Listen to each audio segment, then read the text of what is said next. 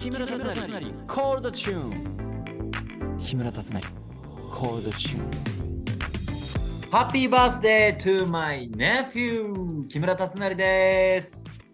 いやー今日は僕の甥っ子の誕生日です。イエーイ。あのですねまあ去年の甥っ子とのエピソードですね。クリスマスの日に実家に甥っ子来たんですよ。で、なかなか僕も会えないので、絡んでたんですね。甥っ子に鬼絡みしてたんですね。で、まあ、だんだん顔も覚えてきて、なんとなくこう、いい交友関係をね、えー、作っていけてる時に、僕の甥っ子が、いちご大好きなんですよ。で、いちごずっと食べてて、で、おじさんにもちょうだいっていうので、甥っ子にこう手でもらったんですね。で、そのまま口に入れてよって言って、あーんしてもらったんです、僕、甥っ子に。で、甥っ子の、なんか手も可愛くて、ムチムチしてる感じが。で、いちごを食べたんですけど、もう甥っ子の手ごと食べてやったんですよ。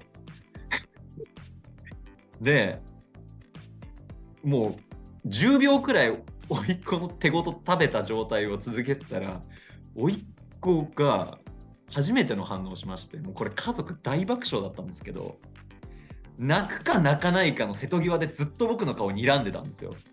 それをもう34分続けてですね。で僕の顔を見るなりあのそれからずっと睨むようになってで僕がたまに実家帰って遊びに行ったりとかする時に甥っ子たまにいるんですけどもう見向きもしないですね。全然近寄ってきてもくれないですしかなりもう敵対意識持たれてて完全に関係があのダメになっちゃったっていうお話があります。あのちなみにまたまたちなみになんですけど僕皆さんって両親の誕生日とかって覚えてます？僕あの実はまあお恥ずかしい話なんですけど両親の誕生日もわからないしもう家族で言えるのは甥っ子の誕生日くらいしかわからないんですよ。みんなって当たり前のように覚えてるものなんですかねちょっと不思議です、僕は。まあ別に興味があるないとかの話ではなくて、なんか、まあね、その覚えなきゃいけないことがたくさんある人間は、そこまで頭が回ってないっていうところで、えー、言い訳でもしておきましょうという僕の考えなんですけど。わかります？理解できますかねこの感覚。あとね、誕生日のエピソードで言うと、僕の誕生日の時は、あのー、まあ、実家に帰ってこいって両親から言われるんですけど、よくそれで怒られるんですよ。あのね、あんたが生まれた誕生日じゃないの。私が産んだ記念日だからっていうので、いつも主役の座は持ってかれますね、うちの母に。はい、という話があります。第10回目の配信、ハッピネスこと木村達成のコードチューン、最後までお付き合いください。ハッシュタグたつなりコールでつぶやいていただけると嬉しいです。たつなりが漢字でコールがカタカナです。木村達成コールドチューン。木村達成のコールドチューン。今週はリスナーのあなたのメッセージやツイートをご紹介したいと思います。ラジオネームカレンさん。ハピネスさんこんばんはこんばんは。いつも楽しく聞いています。ありがとうございます。この間布団の中でイヤホンをしながらハピネスさんのラジオを聞いていたら知らぬ間に寝てしまい、目覚めたら、左のイヤホンがなくなってて、それから1週間 探しまくってますが、出てきません。おちなみに普段から家は片付いている方なので、これ以上探しようがありません。調べたら、アポーツ現象というものが瞬間移動する霊現象があるらしいのですが、まさかね、いや、まさかだね。ええー、左だけないの使い物になんないじゃん。まあまあ片方でも使えるのか、今のイヤホンは基本的には。一週間探し回ってる。出てこない。これ何かベッドの間とかでもないのかな？それ霊的現象なのかそれ。なんか気づかない間に自分で食べちゃってんじゃない？これ。違う？あのさ、AirPods とかだったらさ、あの、位置わかるやつとかあるじゃん。それでしらまず調べてみるのももちろんやってると思うけど、今度音鳴らすやつやってみれば。したらお腹から AirPods の音聞こえるかもしんないよ。それかあとペットね。ペットが食べちゃってるパターンね。そういうのもあるから気をつけてみてください。カネさん、ありがとうございます。さあ、どんどんいきますよ。ラジオネーム、ガーコさん。ハピネスさんの言葉や話は奔放で挑戦的で鋭く、それでいてチャーミングですね。ありがとうございます。話し上手になるコツはありますか？えー、なんだろう。僕でも別にそんな話上手じゃないですよ。でも、話すことを好きになれば好きになるほど、自分の頭の中でこう、こういう話し方をしたら面白いんじゃないかとか、えー、面白い構成をどんどん作っていくことが大切なんじゃないですかね。だから、なんか友達とかにエピソードトークみたいのをどんどんしてみたらだんだんこう話上手くなるんじゃないですか？うん。よくやりますよ。エピソードトーク。真実はね、もう1%ぐらいでいいんですよ。あと99%はその、まあ、嘘ではないにしろ、ちょっとオーバーな話を作ってあげると、面白い構成になるんじゃないですかね。だからちゃんと、その中でもね、喜怒哀楽みたいな、ちゃんとオチまでつけてあげることが重要になってくるんじゃないでしょうか。大丈夫かな？ガーコさん、ありがとうございます。はい。先週のオープニングトークを受けてのリアクションですね。ツイッターネーム、リーナさん。血の婚礼を見に行った日、台風女発揮して新幹線止めたため、思いがけず高校の友達のお家に泊まりました。えー、卒アル引っ張り出してもらってメッセージ見てめちゃくちゃ笑ったいい夜になりました。字がギャルいんだよ、平成は。卒アルで笑える時間、幸せすぎました。あ、そうですね。前回はあの卒業式の日の話をしたのかな。いや、いい、いい思い出になってくれたらいいですよ。卒アル俺も引っ張り出してみようかな。ありがとうございます、リーナさん。続いて、ツイッターネーム、ゆうきさん。卒業式の日、えー、当時の彼のボタンを期待していたら、第2ボタン後輩にあげちゃったからと、残りのボタンをくれた。いや、こんなにくれてもありがたみないし、いらんわとも言えず、とりあえず全ボタンをもらって帰った思い出があります。いや、素敵なエピソード。これどうなんですか？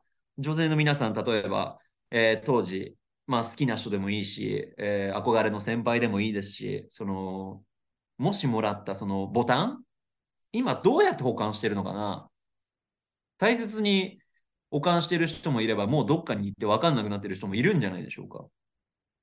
聞いてみたいですね。僕が挙げた第2ボタンちゃんと大事にしまってるかなんてものは。聞いてみたい気もしますが、なんかその第2ボタンの行方気になります、僕も。はい。ゆうきさん、ありがとうございます。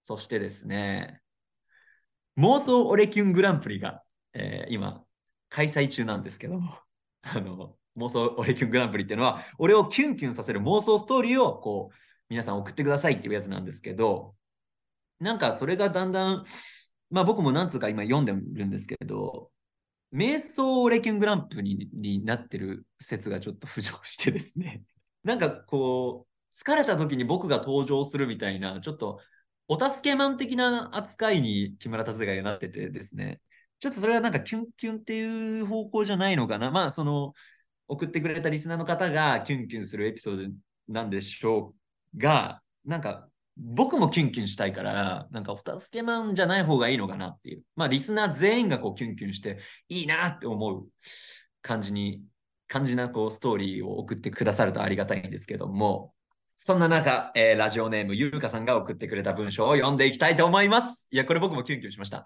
ベタですが、キュンとするセリフといえば、おいで。いいですね。えー、付き合い出したばかりの2人が初めて彼女の家に行った時、距離感を測りかねて、飲み物取ってくるねとか言って、なかなか彼氏の隣に来ない彼女。本当は2人とも近づきたいのに、お互いにどうしていいのかわからなくて、真っ赤な顔でドキマキしている彼女に、これまたドキドキしている彼氏が平成を装って言う。おいで。キュンとしませんか？キュンとする。この後彼女はおずおずと彼氏の隣に座り、急接近です。これ素敵ですよ。これキュンキュンしました、僕。第1回目の俺キュンにぴったりですね。ラジオネームゆうかさんの。おいでね。こっち来いよとかじゃないんだよね。おいでなんだよね。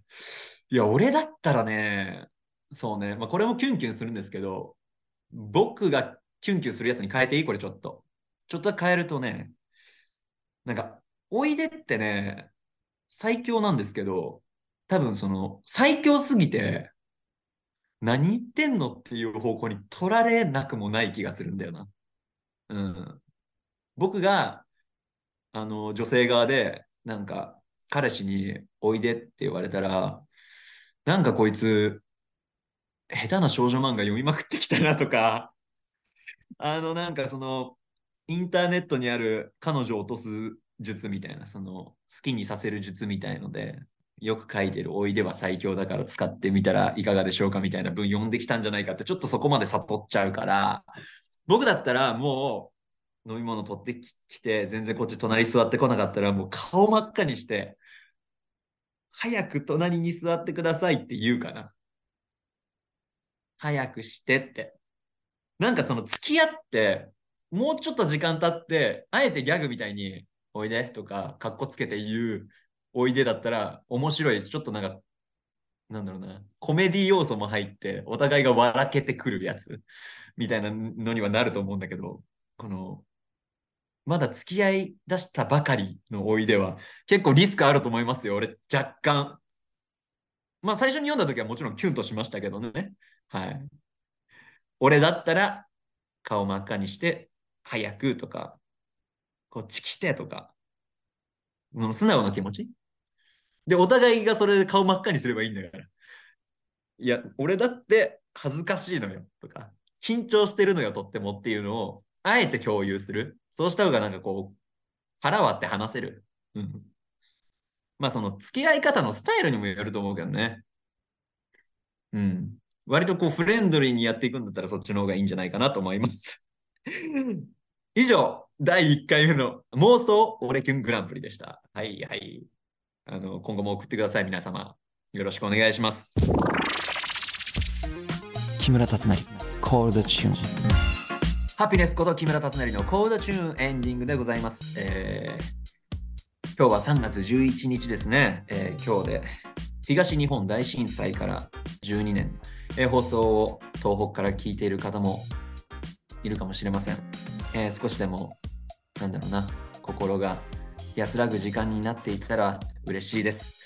改めて、こう、防災についてね、考える日にしてはいかがでしょうか。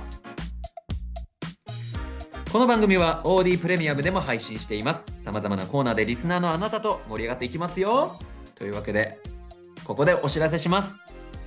ミュージカル「マチルダ」にクワトロキャストで出演する神村さくらさんそして熊野みのりさん寺田美蘭さん三上ののかさんが、えー、ゲストに登場してくれます3月25日の配信から登場なのでお楽しみに最後に僕からのお知らせです。ミュージカルマチルダにミス・トランチブル校長役で出演します。えー、絶賛稽古中でございます、えー、プレビュー公演は3月22日水曜日から、東京公演は東急シアターオーブにて3月25日土曜日から公演です。大阪公演は梅田芸術劇場メインホールにて5月28日日曜日から渋谷でまた会いましょう4月1日土曜日と4月9日日曜日の公演にゲスト出演します会場は文化村シアター国運です。